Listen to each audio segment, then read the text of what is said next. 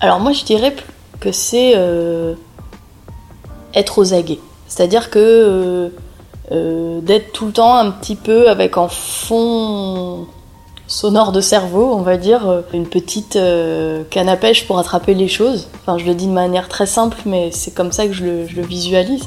Par exemple, euh, moi je suis, abonnée à des newsletters scientifiques parce que c'est comme ça que, que je m'inspire. Et ce matin, le titre c'était toutes les, rivières mènent à la mer.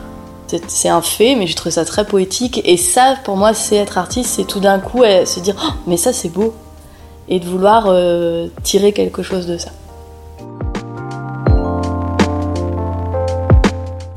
Vous écoutez Cube Rouge, le podcast d'entretien où des plasticiennes contemporaines nous livrent le récit de moments clés de leur parcours de créatrice.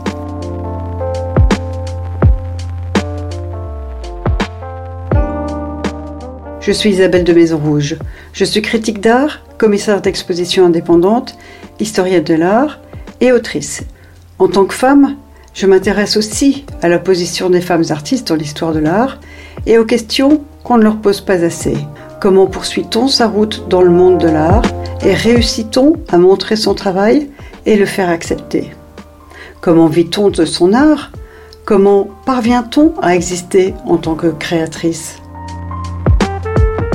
Attentive à la diversité des formes de vie, Léa Abourdin observe le rapport que nous entretenons aux autres animaux, au paysage, et convoque des notions de survie, de fracture, de reconstruction, pour composer une autre vie de ce que nous appelons le sauvage. Explorant les champs tels que l'éthologie, la recherche en sciences appliquées ou encore la botanique, elle déploie un travail en dessin et photographie où la place du livre et de l'objet imprimé est cruciale. Sa pratique se veut dessiner d'autres manières d'entrer en résonance avec les mondes. Productrice d'images et cueilleuse, de la même manière qu'on collecte du bois pour faire du feu, Léa Abourdin ramasse des végétaux pour en tirer des images. Elle révèle au sens photographique et métaphorique du terme, la notion de forêt primaire, laissant la possibilité de raisonner avec l'image personnelle et réconfortante le fantasme que nous en avons tous.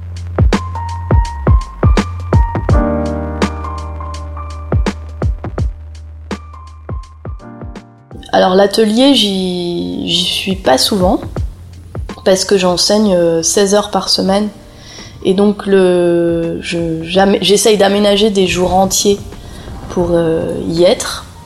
Euh, c'est un lieu que je, partage avec euh, mon compagnon qui est lui aussi artiste, qui s'appelle Thibaut Brunet.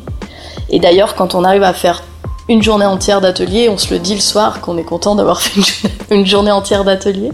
Et généralement, quand on met de côté tout ce qui est répondre à des mails, faire des, des petites factures ou des choses réjouissantes comme l'URSAF ou des choses comme ça. Mon processus de travail, il est en fait euh, consigné dans un carnet. C'est-à-dire que comme je peux pas y être tout le temps et comme euh, mes pensées vont euh, entre la, vie, la vie de tous les jours, les trajets pour aller enseigner, la préparation des cours, voilà tout, tout, la préparation d'une expo, etc des choses très triviales aussi. Euh, quand j'ai une, idée ou un petit quelque chose ou que, je trouve quelque chose euh, qui peut être intéressant, je le consigne dans un carnet. Et en fait, le fait de, de ce carnet me remet dans ce moment où je me suis dit tiens ça, oublie pas ça, etc. Et, c'est comme ça que euh, bah, je continue à avancer petit à petit sur une idée.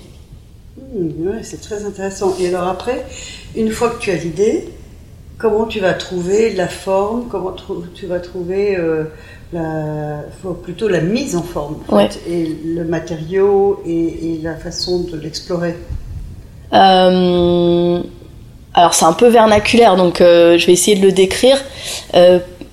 par exemple, pour,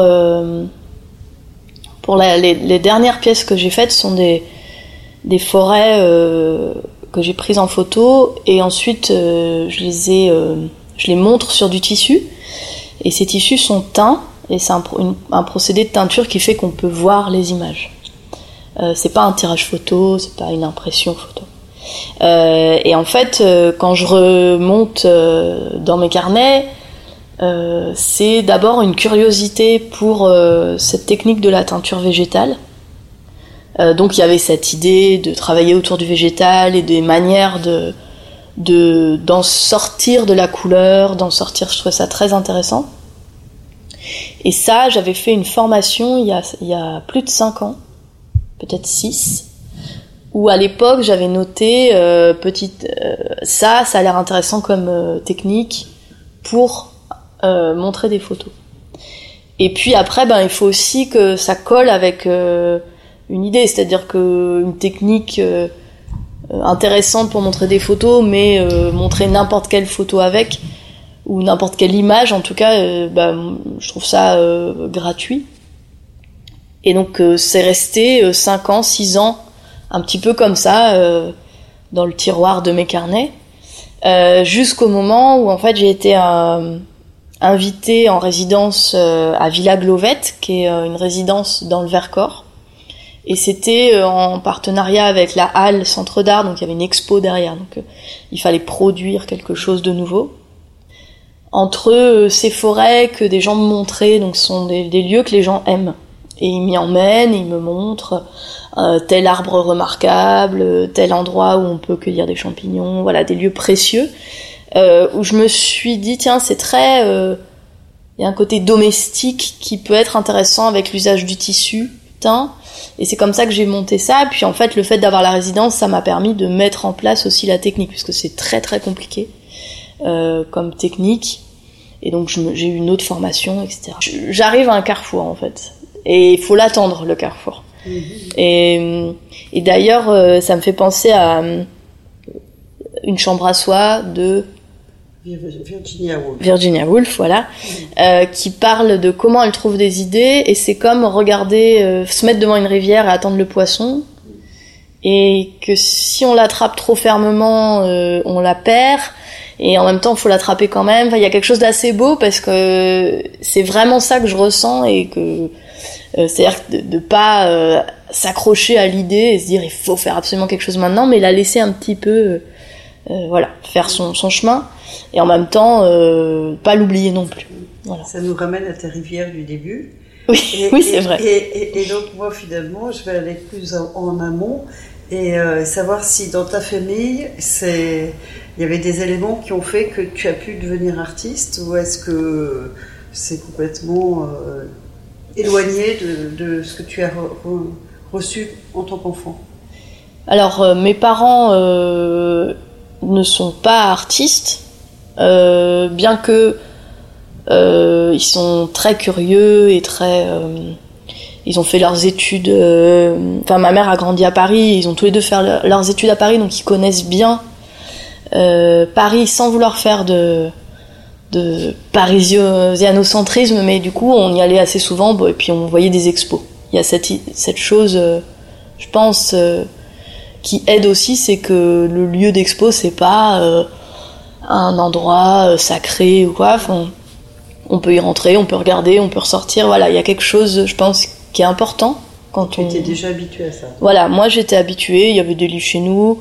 par exemple, ils avaient des, ils avaient un calendrier euh, comme on fait des fois avec les peintures de Hopper. Et ils avaient tout découpé et ils avaient tout mis euh, en ligne dans le couloir. Pendant des années, j'ai vu les peintures d'Hopper et du coup, je les connais par cœur. Et je me dis c'est marrant parce qu'en fait, euh, euh c'était une manière de décorer à eux. Et en même temps, euh, maintenant que j'ai un enfant, je me dis c'est important de vivre avec des œuvres et de les voir souvent parce qu'elles rentrent dans dans notre corps en fait. Enfin, je veux dire, maintenant il y a une espèce imprégné. de voilà, on est complètement imprégné. Et donc euh, que si on vit, euh, enfin en tout cas moi c'est comme ça que j'en ai tiré des conclusions que si on vit avec des murs blancs.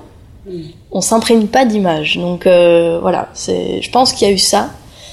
Et puis aussi la possibilité de, c'est-à-dire que euh, un jour, euh, quand j'ai dit que je voulais faire des études d'art, il n'y a pas eu de de barrage. Mm. Et ça, je pense que c'est aussi important parce que je pense que s'il y avait eu de barrage, je, je, j'aurais pas été faire des études d'art. Je, je pense pas que c'était quelque chose de tellement à l'époque je pensais pas que c'était tellement fort donc j'aurais pas je me serais pas battue voilà mmh. et, et est-ce que tu te souviens à quel moment tu t'es dit, tiens, je ferais bien des études d'art ou tiens, je deviendrais bien artiste? Oui, je m'en souviens bien parce que euh, c'était un choc euh, pour tout le monde.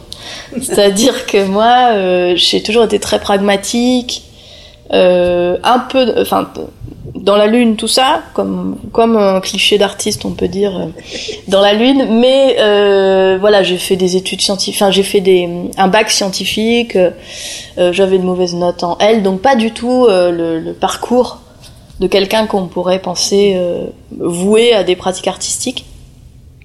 Et je voulais faire du commerce international, donc vraiment pas du tout des études d'art.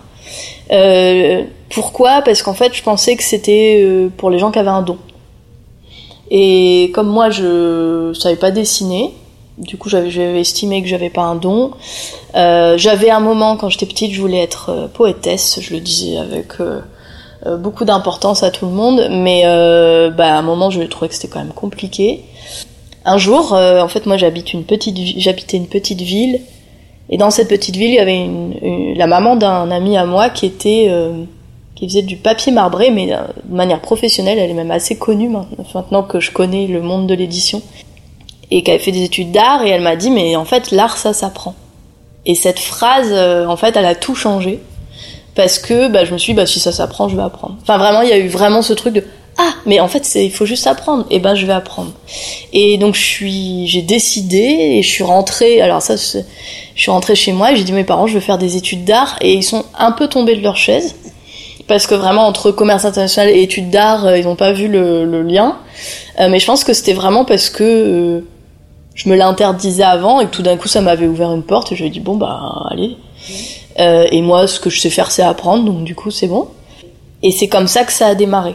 Mais euh, vraiment, euh, quand je leur ai dit je vais faire des études d'art, je ne dessinais toujours pas. C'est-à-dire que c'était vraiment, je l'ai décidé avant de le pratiquer. Voilà.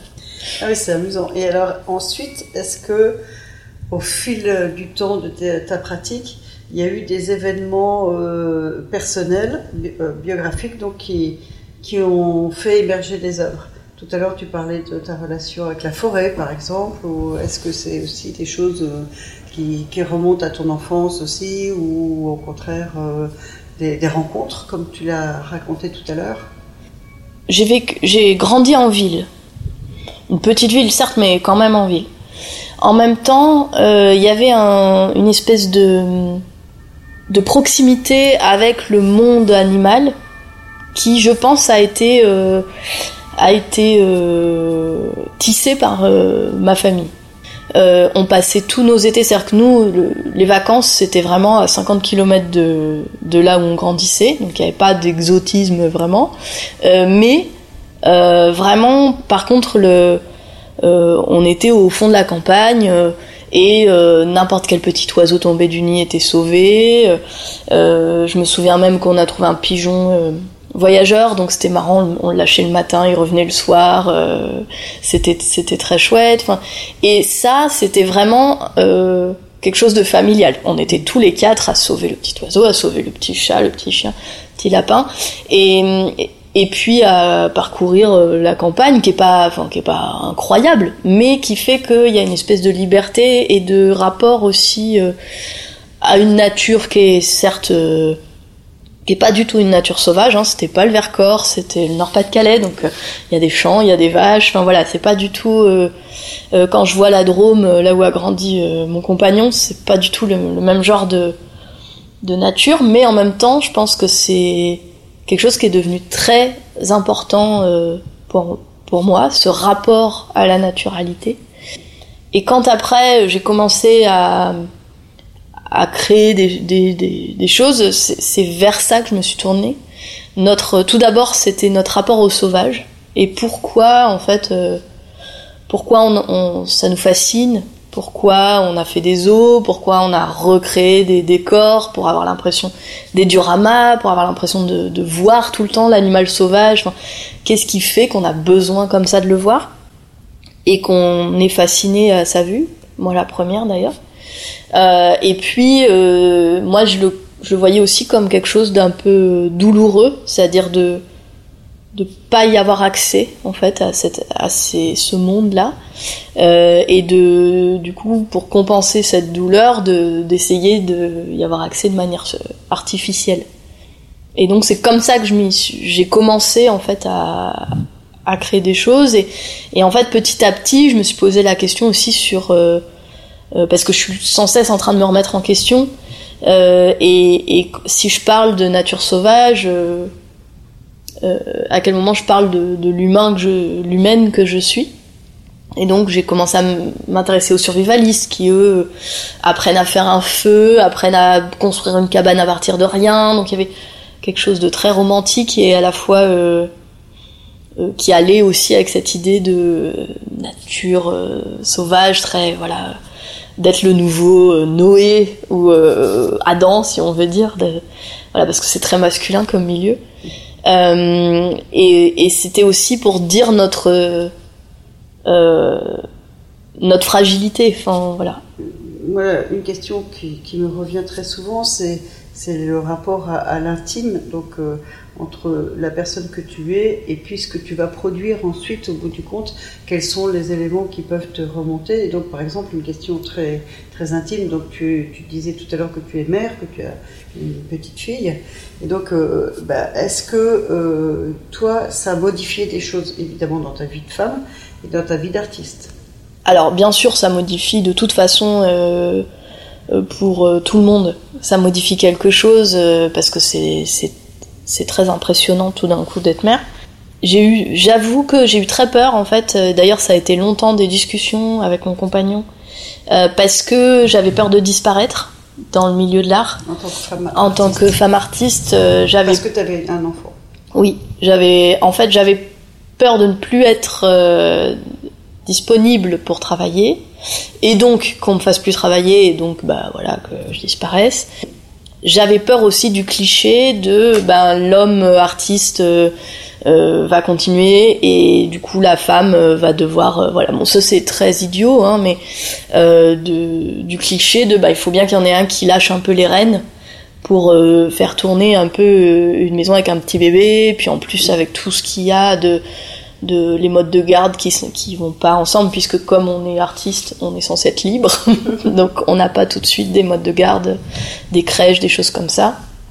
Euh, et donc tout ça j'ai eu j'ai eu vraiment euh, très peur. Et alors ce qui est assez drôle c'est que avec le recul euh, j'ai énormément compensé. C'est à dire qu'en étant enceinte j'ai préparé une exposition en Corée et donc quand j'ai créé des nouvelles euh, choses, d'ailleurs que je serais incapable de créer maintenant, ça me fait marrer. Je devais avoir un cerveau spécial à ce moment-là et, qui a, fait que j'avais moins d'appréhension à créer les choses, c'est marrant, moins de, retenue. Et au moment, à peu près le mois où euh, ma fille est née, euh, il y a eu le vernissage en Corée.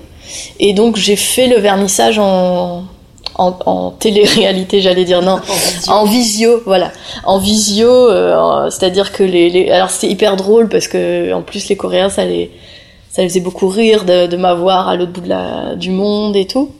Et j'ai tellement communiqué, c'est que les gens après ils me croisaient euh, enceinte jusqu'au cou et me disaient mais t'es pas t'étais pas en Corée la semaine dernière? Et en fait je me suis dit, mais vraiment j'ai j'ai usé des réseaux sociaux au maximum pour dire je fais des choses, je fais des choses, je fais des choses. Euh, alors que j'étais chez moi en train de me dire c'est bientôt que j'accouche ou pas. Donc vraiment, euh, euh, ça c'est très, euh, voilà, c'est très illustratif de ce que je voulais euh, montrer. Euh, même si je me dis, bah en fait, euh, j'aurais pu aussi rien faire, c'est pas grave. Mm. Euh, mais j'avais tellement, voilà, c'était pour compenser cette peur. Oui, c'est drôle parce qu'en fait, tu avais peur à l'avance Oui. des injonctions, ou des obligations ou des interdictions euh, qu'on pourrait euh, formuler à l'égard d'une femme ça. enceinte ou d'une femme euh, mère et, et artiste. Et finalement, est-ce que ça s'est ressenti dans... Non, finalement non, parce que bah, déjà j'ai pas un compagnon qui a exigé de moi de, Oui. de, de rester à la maison, donc forcément déjà Mm. ça aide. On a tous les deux continué notre travail, euh, on a fait comme on pouvait, euh, voilà, comme tout le monde fait comme il peut à ce moment-là. de Mais je pense de que c'est c'est très difficile de tenir la barre.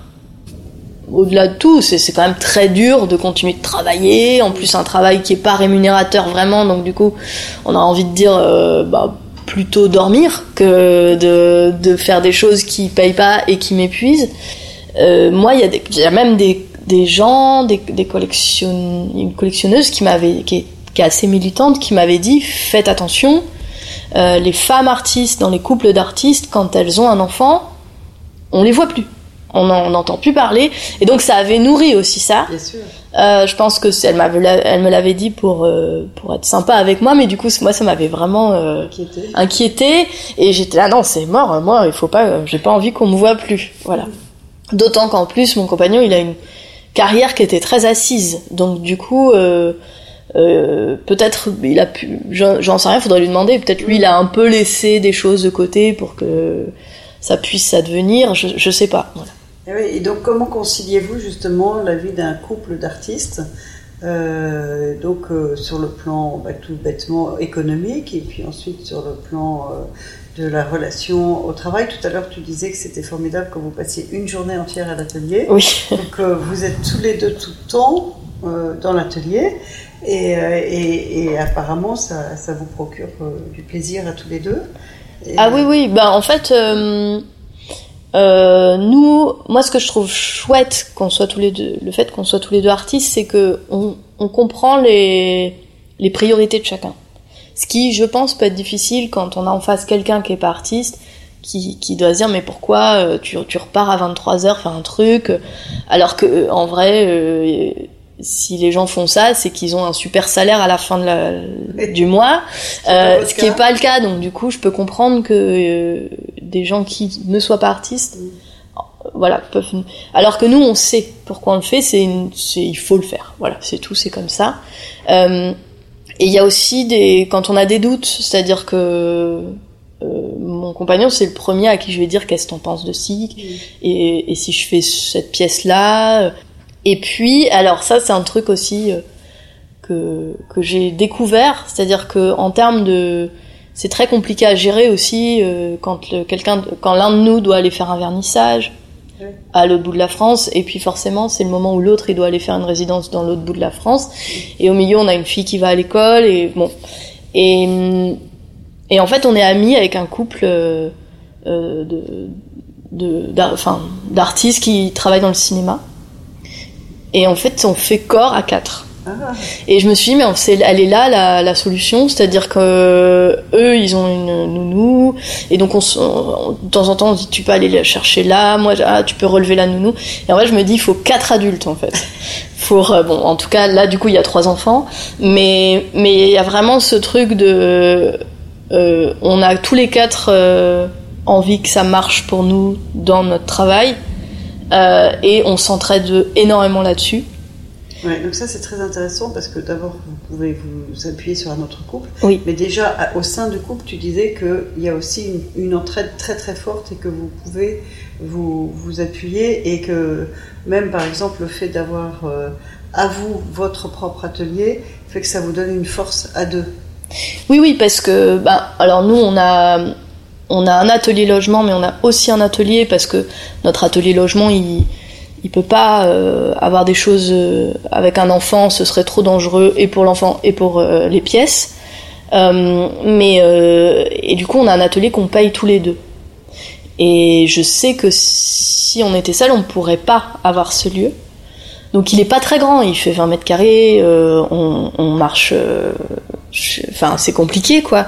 Mais mais en même temps, c'est un lieu. tout à l'heure je disais un lieu à soi, c'est vraiment le lieu du travail.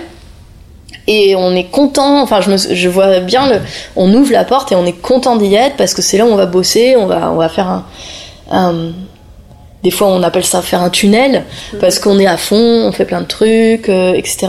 Ouais. Et ça, nous, on trouve ça très important parce que l'espace familial, il est à nous et, et c'est compliqué. euh, Je veux dire, on a fait des années à travailler dans notre espace du coup de couple parce qu'on n'avait pas d'enfants. Et avant un rendez-vous professionnel, on passait une journée tous les deux à tout bouger pour que euh, l'atelier soit pas un espace euh, intime mais un espace de travail. nous, notre atelier, il est, il a toujours été, bon, ça a toujours été deux bureaux, donc celui de mon compagnon et le mien, euh, avec des ordinateurs, des choses. Celui de Thibaut euh, très bien rangé, le mien euh, très mal rangé. même moi j'ai des choses par terre et tout, ce qui agace beaucoup. ce qui est voilà, on, on beaucoup de gens vivent ça. et donc quand par exemple j'invitais quelqu'un, ben moi je rangeais parce que je me disais quelqu'un va arriver dans mon atelier et puis euh, j'avais beau faire euh, des choses, on voyait toujours que c'était un lieu de vie, donc c'était propre, il y avait un petit fauteuil, enfin voilà, normal. Et ça ressemblait plus à une maison qu'à un atelier. Il n'y avait pas ce côté, ça sent pas là, ça sent jamais, ça a jamais senti la térébenthine. Euh, et je voyais physiquement la déception des gens de se dire bah je suis pas dans l'entre de l'artiste. Mm-hmm. Et, et c'est vrai qu'on en a beaucoup discuté même avec Thibaut de se dire mais comment on, en fait, comment les gens attendent, les gens attendent qu'on soit généreux. Quand ils arrivent dans l'atelier, ils ont envie d'attraper un petit quelque chose qu'ils auraient pas s'ils n'avaient pas fait le, chemin. Et, comment nous, euh, on peut euh, faire ce petit quelque chose sans faire un décor de cinéma, quoi. Euh, et moi, bah, c'est justement en ouvrant mes carnets. J'ai trouvé ça, c'est-à-dire que j'ai des carnets qui sont pleins de recherches, de, de petits dessins, de, de bah, par exemple de, de tissus teintés avec des recettes et tout. Et j'ai remarqué que quand je les ouvre et que je les montre, je vois cette appétence à aller vouloir fouiller, regarder. Mm. Ce que je comprends, hein, moi j'aurais aussi envie de fouiller dans les carnets de mes collègues. Et donc je me dis, bah voilà, moi c'est ça, c'est comme ça que je le fais. Et je m'épuise plus à tout bouger dans l'atelier euh, avant que quelqu'un arrive. Je l'accueille, voilà, c'est comme c'est. Euh, des fois que je, je, je l'appelle l'humble atelier euh, pour que les gens s'attendent pas à une grande pièce avec des, des choses partout, euh, pour pas qu'il y ait de déception. Mais et euh, j'ai un petit jardin d'immeubles que j'ai investi avec des petites plantes tinctoriales, donc j'aime bien faire cette petite promenade. Et ça, généralement, les gens aiment bien parce qu'on est, ça, je, partage des choses en fait. Mmh. Voilà. Et alors, est-ce que tu dirais que instinctivement, les gens qui rentrent dans ton atelier quand vous êtes tous les deux, donc vous accueillez des gens, ils vont tout de suite comprendre que ici c'est le coin de la femme, et ici c'est le coin de l'homme. Parce que tu utilises des tissus, est-ce que tu travailles avec des plantes Ah, c'est marrant comme question. je m'y attendais pas du tout.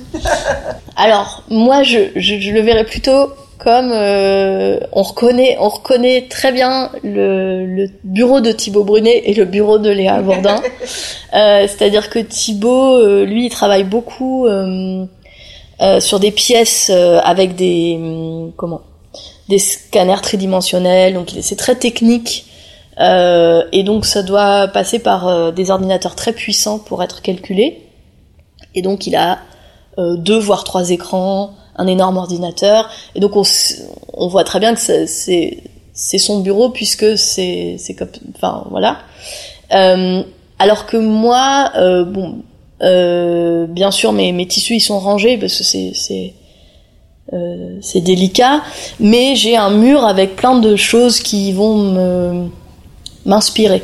Donc ça peut être, euh, alors j'ai euh, une, une, une, petite sérigraphie de Françoise Petrovitch, j'ai voilà, c'est des petites choses euh, que j'aime bien regarder et puis qui me qui me relancent un peu, on va dire. Et, donc ça, ça me ressemble beaucoup. C'est-à-dire que ce mur-là, on va tout de suite voir que que ça va être chez moi. Donc il n'y a pas de côté féminin ou masculin, mais si on nous connaît tous les deux, il n'y a pas de doute. Voilà. Il n'y a vraiment pas de doute. Mhm. Et donc, euh, en fait, ma question était un peu orientée sur justement euh, si ton travail sorti de l'atelier est présenté dans une galerie, est-ce que systématiquement les gens vont tout de suite comprendre que c'est le travail d'une femme ou je sais pas genré Alors, je me suis jamais posé la question. Euh, parce que j'ai pas du tout envie de me la poser. Est-ce qu'on te l'a jamais posée ou est-ce que ça t'a jamais été euh, non. fait remarquer? Euh, Non, on me l'a jamais posé. On m'a jamais dit c'est ah euh, c'est le travail d'une femme.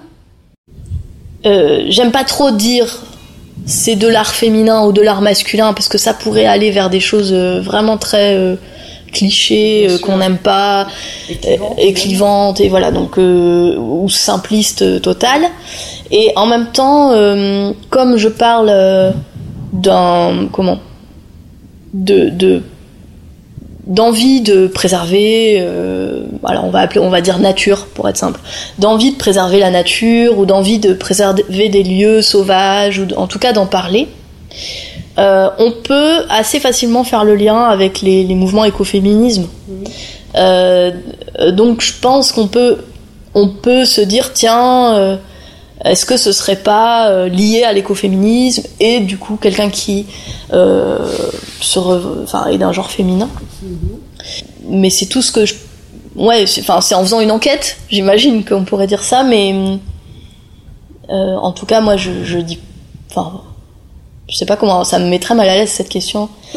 euh, J'essaye de penser à l'exposition euh, Solastalgie, puisqu'il y a une égale part euh, d'artistes masculins et féminins.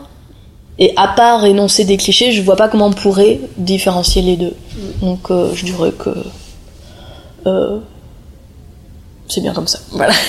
ça, veut dire que, en fait, tu sens que la réception de, l'œuvre, maintenant, plus généralement, les gens ne se posent même plus la question est-ce que c'est le travail d'un homme ou d'une femme Ils s'en fichent. Ce qui les intéresse, c'est le travail lui-même.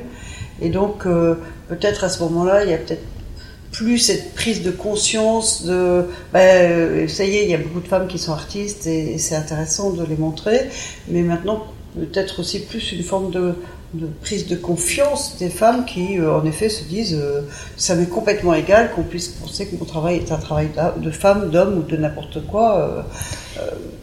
oui, alors c'est pas, ça qui m'apporte dans la réception du travail que je vais montrer.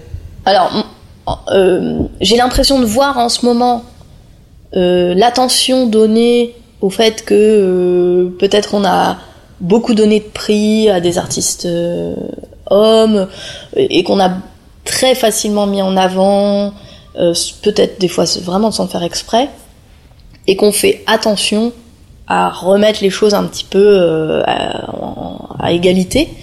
Euh, et d'ailleurs, moi-même dans mes cours, hein, je fais très attention euh, à pas tout de suite montrer trois, hommes blancs et d'essayer de diversifier en âge, en genre ou, même de pays d'origine. Et donc ça, je, je, je, suis très contente de ça parce que c'est un effort. Donc c'est chouette qu'il y ait des efforts. Euh, donc faut pas l'enlever cet effort. En même temps, euh, faut pas euh, faire des, enfin, tout de suite dire euh, tiens alors là euh, c'est c'est une œuvre de femme ou pas, enfin parce que c'est ridicule. Enfin moi je je vois pas l'intérêt. À part si l'artiste a envie vraiment de, parler de ça, qu'elle exprime vraiment quelque chose autour de ça. donc en fait, de pas invisibiliser non plus. Mm. mais en tout cas, moi j'adore. Enfin, c'est très réjouissant euh, de voir euh, que petit à petit, il y a, une avancée. Euh, moi, je fais l'école de photo d'Arles. On était 20 élèves, deux garçons, 18 femmes. Ah oui. Et il n'y a pas, enfin, ça s'est pas retrouvé ensuite dans le. Est-ce que ensuite, parmi ces 18 femmes, elles ont toutes fait une belle carrière? Elles, enfin, elles existent toujours en tant qu'artistes? Euh, alors, j'ai pas suivi les 18. euh, par contre, c'est bah, plus facile de suivre. Non, alors ils étaient, ils étaient trois, je pense. C'est plus facile de suivre les hommes, euh, vu qu'ils étaient trois. Euh, et si je, les, si je regarde les trois, en effet, ils ont pas fait une énorme carrière d'artiste. Ils, ont, ils sont sûrement très heureux dans ce qu'ils font, hein, c'est pas par défaut. Euh, mais euh, donc, il y a, y a quand même eu euh, euh, si je compte, il y a quatre, euh, quatre femmes qui ont eu des belles, euh, des chouettes carrières et puis d'autres qui ont eu envie de faire autre chose. Mhm. mais c'est quand même, je pense, c'était un moment assez dur. C'était un moment assez dur pour percer, pour, enfin, j'ai été diplômée en 2010. Entre 2010 et maintenant, j'ai eu des moments où clairement, mhm. je sentais l'inégalité. Voilà. Surtout en ayant un compagnon artiste qui est dans le domaine de, de l'art euh, imprimé, enfin en, en- en l'art visuel, euh, je voyais des fois un petit peu de, de poids de mesure. Hmm. Mais bon, euh, c'est comme partout. Hein. Oui. Voilà. Oui, mais c'est important de, de voir que ce déséquilibre, il était perçu euh, dès la sortie de l'école. Oui, oui, et puis bah lui aussi, il enfin on en a, c'est, ça a été vraiment un discours, enfin un dialogue entre nous de de voir aussi euh, euh, ça. Et d'ailleurs, il y a un truc aussi, enfin on, on analyse vachement ça parce que c'est à la fois on a remarqué que il y avait deux poids deux mesures, bon ça c'est évident, euh, mais en même temps du coup, il y a, une peur en fait euh, chez. J'ai remarqué moi, en tout cas, peut-être je dis des idioties, hein, euh, parce que j'ai pas fait une étude sociologique. Il y a une peur chez certaines femmes artistes d'être ridicule ou d'être dans le mauvais moment, voilà, et du coup de, de mettre euh, de, de mettre un coup de pied dans leur carrière avec euh, certaines choses. Il y a plus d'autocensure du côté des femmes. Ben, je dirais pas une autocensure, mais en fait, euh, c'est co- comme quand on regarde les, les actrices de cinéma. Il y en a une qui fait un faux pas, euh, on, on la voit plus pendant pendant 5 ans, pendant 10 ans. Et je pense que du coup, il y a cette peur chez les artistes femmes de se dire est-ce que là, je vais pas faire un faux pas et peut-être euh, il faut que je maîtrise mieux mon truc, donc je vais dire non à ça, puis non à ci. Alors que du coup, comme il n'y a pas cette euh, euh, cette menace entre guillemets chez les artistes hommes, bah, ils y vont et puis tout se passe bien. Et ça, je pense que c'est aussi dommageable parce que en fait, il y a des fois des choses où on va dire non par peur de de faire le faux pas, puis de se retrouver euh, dans la mauvaise expo, puis du coup de pas être euh, reprogrammé dans d'autres trucs. Alors que ben moi je regarde beaucoup autour de moi et je vois euh, par exemple Françoise Petrovitch, je la cite beaucoup mais parce que j'ai besoin d'avoir des gens Un modèle? Voilà, une sorte de modèle euh, qui, est, c'est- qui est une femme qui a eu des enfants, un mari, et tout, qui a réussi qui et qui est partout. Et donc je me dis c'est vraiment possible. Euh, D'autant que ça a été ma prof euh, de gravure, donc en plus voilà, Euh, j'ai une amitié pour elle. Euh, et elle dit oui à tout. C'est-à-dire que on, on l'appelle pour faire des vases, elle fait des vases. On l'appelle aussi, on l'appelle faire des décors de théâtre. Elle fait tout. Elle ne s'inquiète pas de savoir si Elle, ça elle va est pas inquiète. Voilà, euh, elle est sûre d'elle. mm. Et, et, et forcément, qu'en faisant tout, euh, bah il y a des choses qu'on va moins voir ou qui passent comme ça ou que.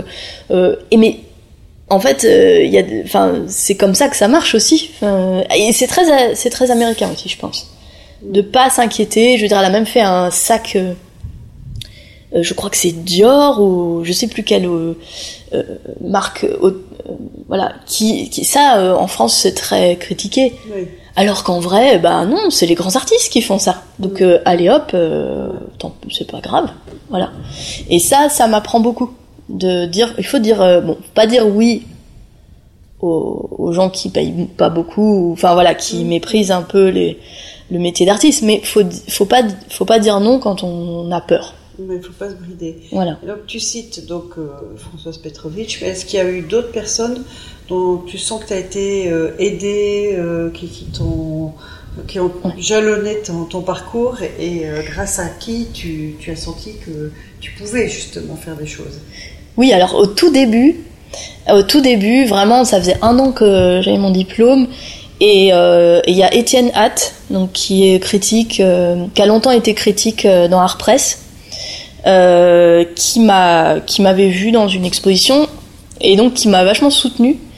Et, comme, enfin, c'est quand c'était quand même quelqu'un d'important dans, dans le milieu. Et, et moi, ça m'a fait beaucoup de bien, en fait, euh, de sentir euh, cette espèce de, d'a- de validation, parce qu'on en a besoin, en fait.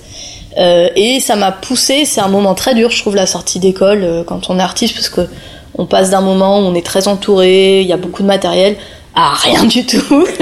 et donc, du coup, le, le, le passage est un peu dur. Et donc, d'avoir été comme ça, euh, avec un regard bienveillant, le, le premier livre que, que j'ai, la première monographie que j'ai publiée, bah, c'est lui qui a écrit le texte, enfin, voilà. Euh, ça, ça m'a, je pense que ça m'a beaucoup soutenu.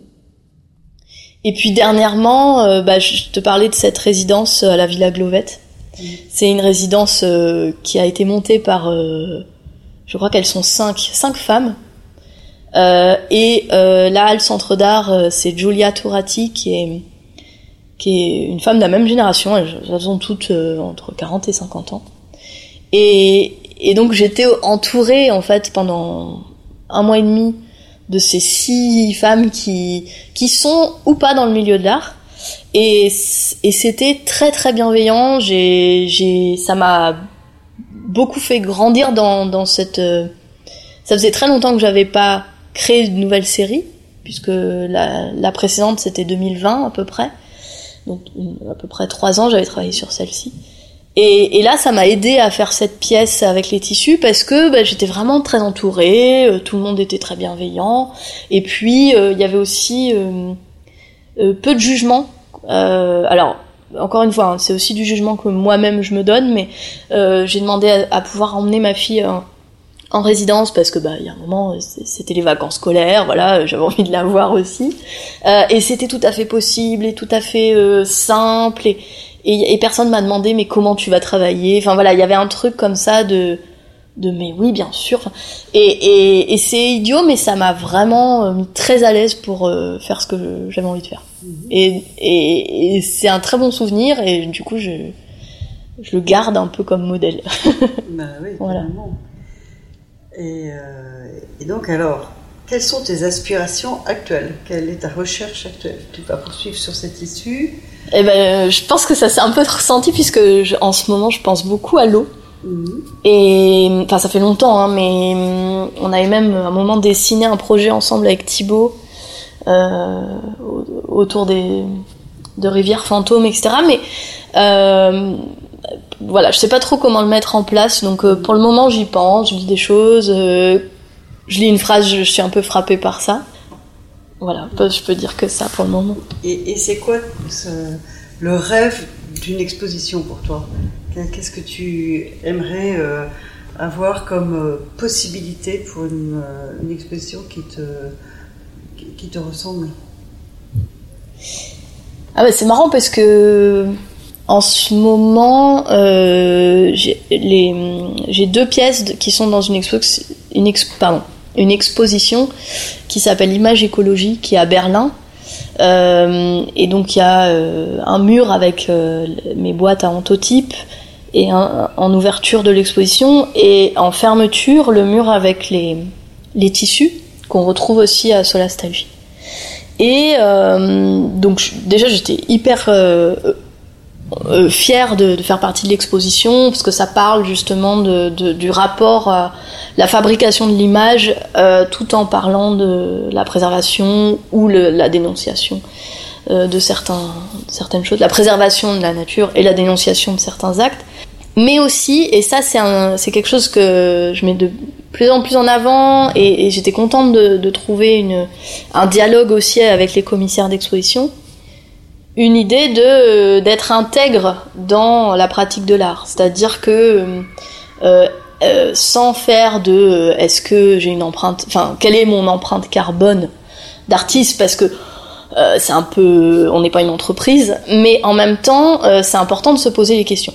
Et, et, donc il y a eu toute cette discussion de ben est-ce que vous avez pensé à, euh, je sais pas moi, les cadres ou pas Est-ce que qu'est-ce qui fait que vous êtes fier de vous là-dessus ou pas? Enfin voilà. Et, et, et j'aime bien euh, en fait cette idée de où va euh, la réflexion de l'art. Moi, à un moment, j'ai fait j'ai fait beaucoup d'expositions dans les festivals photo européens et c'était très très euh, frustrant en termes de, d'intégrité écologique parce que bah, on prenait l'avion, on allait là-bas, euh, c'était généralement des tirages qui allaient être jetés parce que bah, c'est trop cher à ramener, etc. Donc on prend l'avion, on va là-bas, voilà, les tirages sont jetés à la fin et on revient. Et euh, à quoi à quoi bon en fait? Et puis aussi bah dans ces cas-là, je fais plus le travail que je suis en train de faire parce que si je montre des forêts protégées pour ensuite euh, jeter des tirages en prenant l'avion, euh, je, je, suis pas très euh, dans mes baskets, là où je veux être.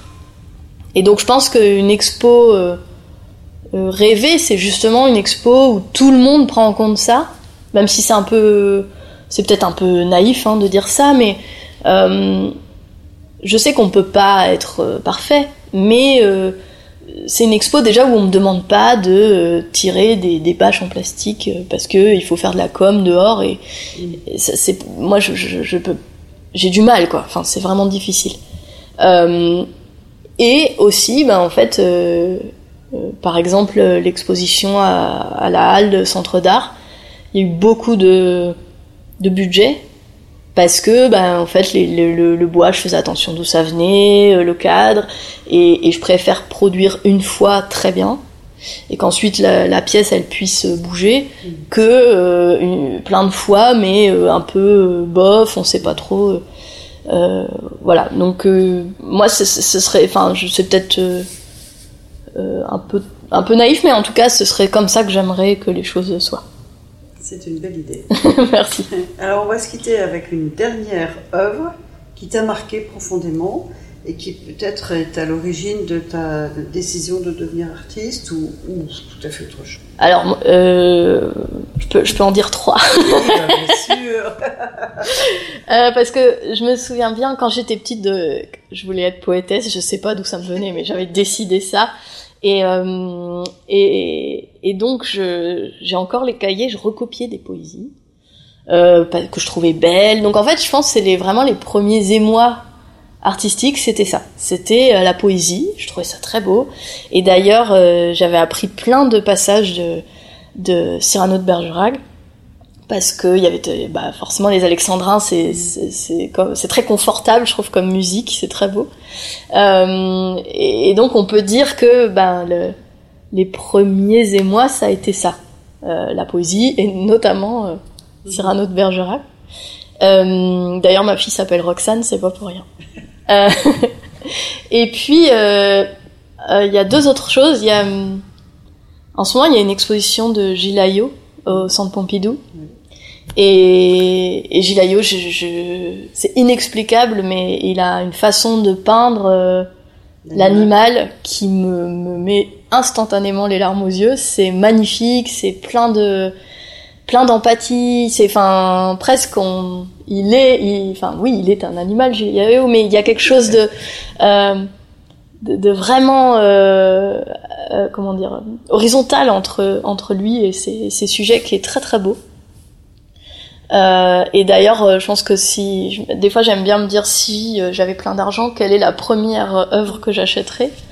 Et je pense que c'est une œuvre de lui. Et, enfin, j'ai la chance d'avoir un- une gravure, une impression d'une gravure de, de 1850, euh, qui est la première représentation de la forêt vierge du Brésil. Euh, faut savoir qu'à la calcographie du, du Louvre, ils ont des, des trésors comme ça. Et, et donc ça, c'est une des dernières impressions, parce que maintenant, ils, ils impriment plus les plaques euh, Ah oui. d'avant 1850, elles seraient trop, ça les abîme trop. Euh, et et j'adore ce- cette gravure parce que euh, elle a, elle a ce foisonnement qu'on peut imaginer dans les forêts vierges, et puis de se dire que c'est une des premières images de la forêt vierge, euh, c'est très beau. Et au milieu, il y a deux, il y a un couple, alors il y a une femme avec son enfant, puis une espèce d'homme en Tarzan Mhm. qui chasse un petit animal, et, et, et donc il y a aussi tout ce cliché euh, de, de l'homme sauvage. Et, et au milieu, il y a, il y a des raies de lumière qui passent à travers les arbres, qui vont de, de gauche à droite. Et ça, ça a été très euh, inspirant quand j'ai essayé de faire des photos de, des forêts. Euh, parce que c'est très dur en fait euh, de photographier une forêt parce qu'on a tous ce sentiment de d'être euh, dans un lieu très beau et tout. Et, et la photo c'est très dur de, de montrer ça. Et donc ça m'a beaucoup aidé de, de se dire c'est la lumière à travers les arbres qui va nous donner ça.